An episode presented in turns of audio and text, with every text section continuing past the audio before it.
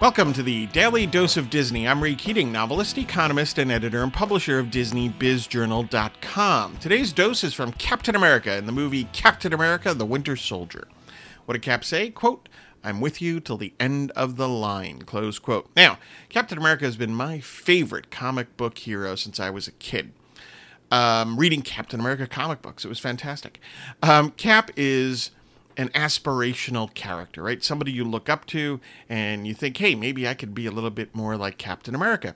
And one of the things about Cap is what comes through very clearly in the books and in the movies is that character matters.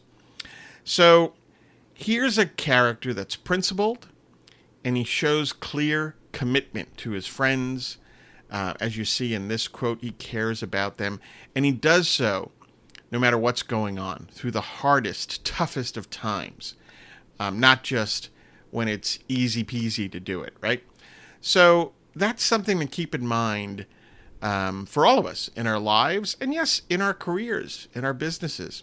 Can you be counted on to be that person who is principled and committed? Hey, can you be a little bit more like Captain America?